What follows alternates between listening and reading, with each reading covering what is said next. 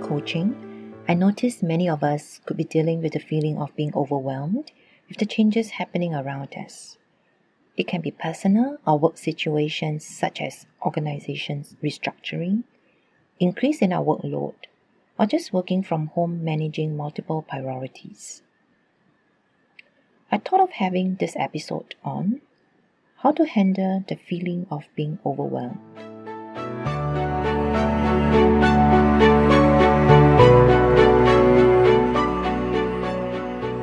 One of my most stressful period at work was a time when I was working in a consultancy firm. I had to answer to clients' issues, execute new projects, and responsible for the overall profit and loss. I had a boss who had high expectation on the staff. Often, the boss would give direct, blunt feedback on my work. During my stay, I received frequent phone messages and emails from my boss that I was not performing. I was overwhelmed with the demands from the work and the feedback on all the unmet expectations. In fact, I cried to sleep on many nights. And the more I feel I'm not performing, the more I feel I need to prove myself to meet the expectations. I was at the verge of a breakdown, and I blamed my demanding boss for my stress. Was it really my boss and my work that overwhelmed me?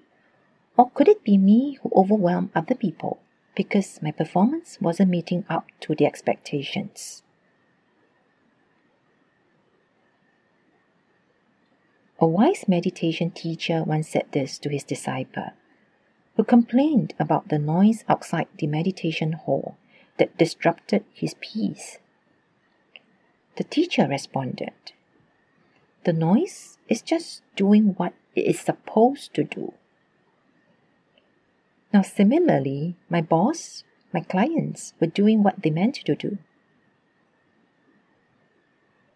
It was my stress induced thoughts that overwhelmed me.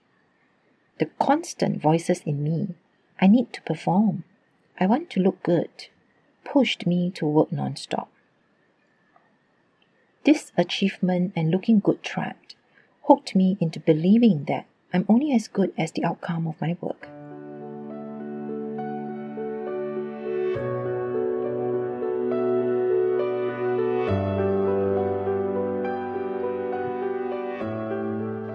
Stress is how our body and mind responds to external events.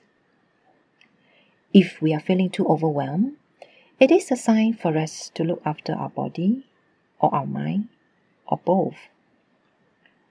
Looking after our mind means to be aware of our habitual thinking and response towards situations that aren't meeting our expectations.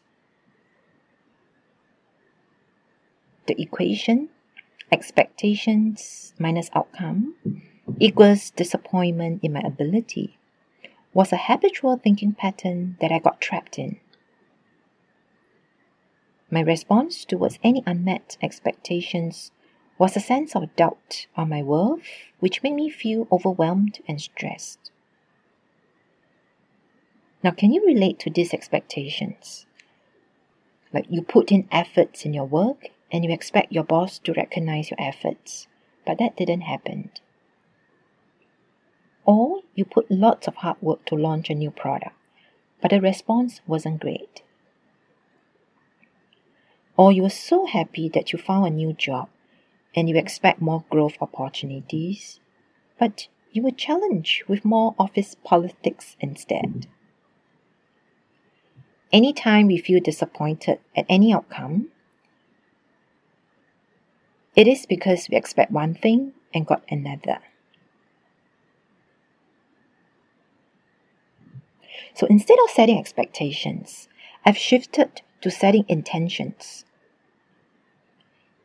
Intentions rely upon choices I make for myself, whereas expectations usually demand actions from other people or external circumstances. Using my early examples, I could set an intention like I do my work with the intention to benefit others rather than focusing on the credit it will bring me.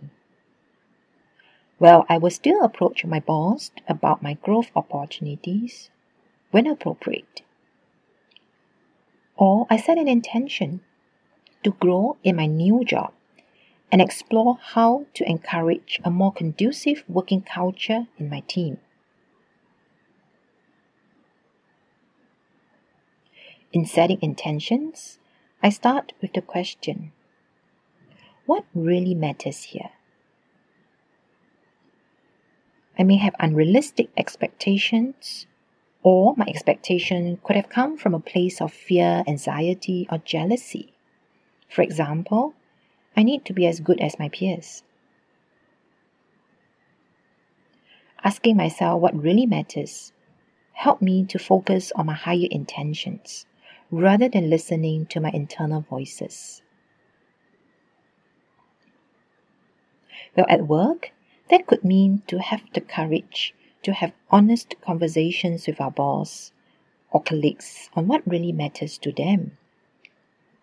To understand people's intention and to recalibrate priorities. Expectations come more from an ego state of mind with attachment to certain outcomes. While I feel expectations are less forgiving and can overwhelm us. Intentions however, fuels our creative energy for our thoughts and actions.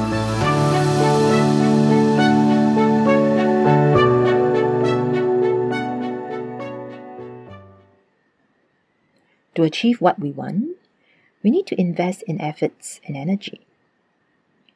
Asking myself what I'm prepared to trade off can empower me to draw my boundaries and to own up to my own non negotiables. I worked with a leader who realized that she valued her nighttime with her son. Hence, she explored with her boss on getting permission not to attend some of the night conference calls. Her boss highlighted the impact from her reduced visibility with the management team. And she's willing to accept that. There was a trade off, and she felt at peace in making a choice to honor what really matters to her. Well, sometimes making peace with our trade off may not be easy because we have a tendency to compare what we have now versus what we could have lost with the trade off. There could be this lingering fear of missing out something. Well, it could feel like giving up a promotion or stable income or an ideal lifestyle. Now, this brings me to the next variable in the equation which is outcomes. There is a perceived happiness level that we attach to outcomes. But one interesting research shows that while workers return to their office feeling happier and healthier after the vacation, the effects fade within two weeks. The fear of missing out may cause us to give in to short term gains for longer term fulfillment.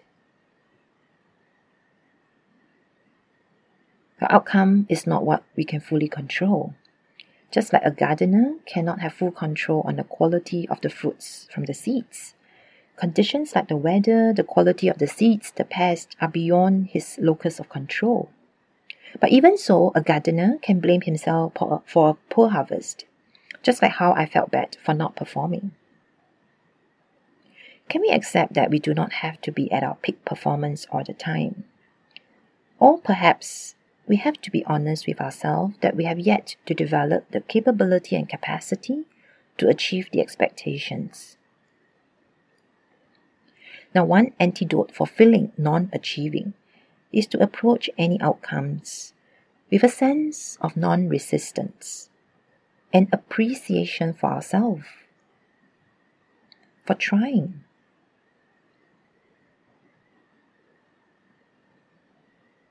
we can take on different work identities such as a learner, an explorer, a mentee, and not always a high performer or an achiever, especially when the outcomes were less ideal. Avoid the trap in using outcomes to define ourselves. We are more than the job or roles we are in.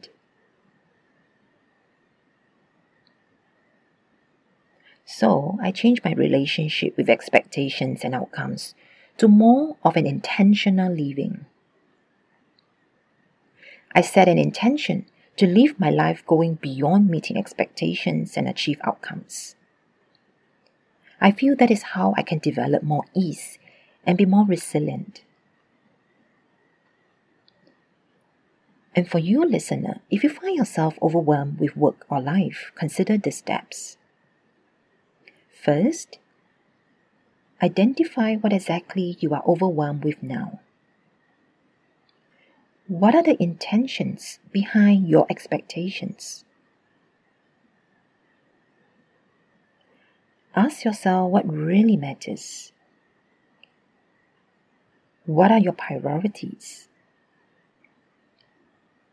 You may need to have honest recalibration conversations with yourself or with other people.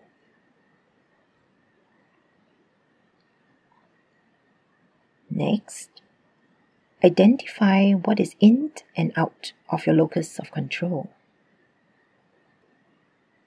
What trade offs are you willing to make peace with to achieve the expectations? What are your non negotiables?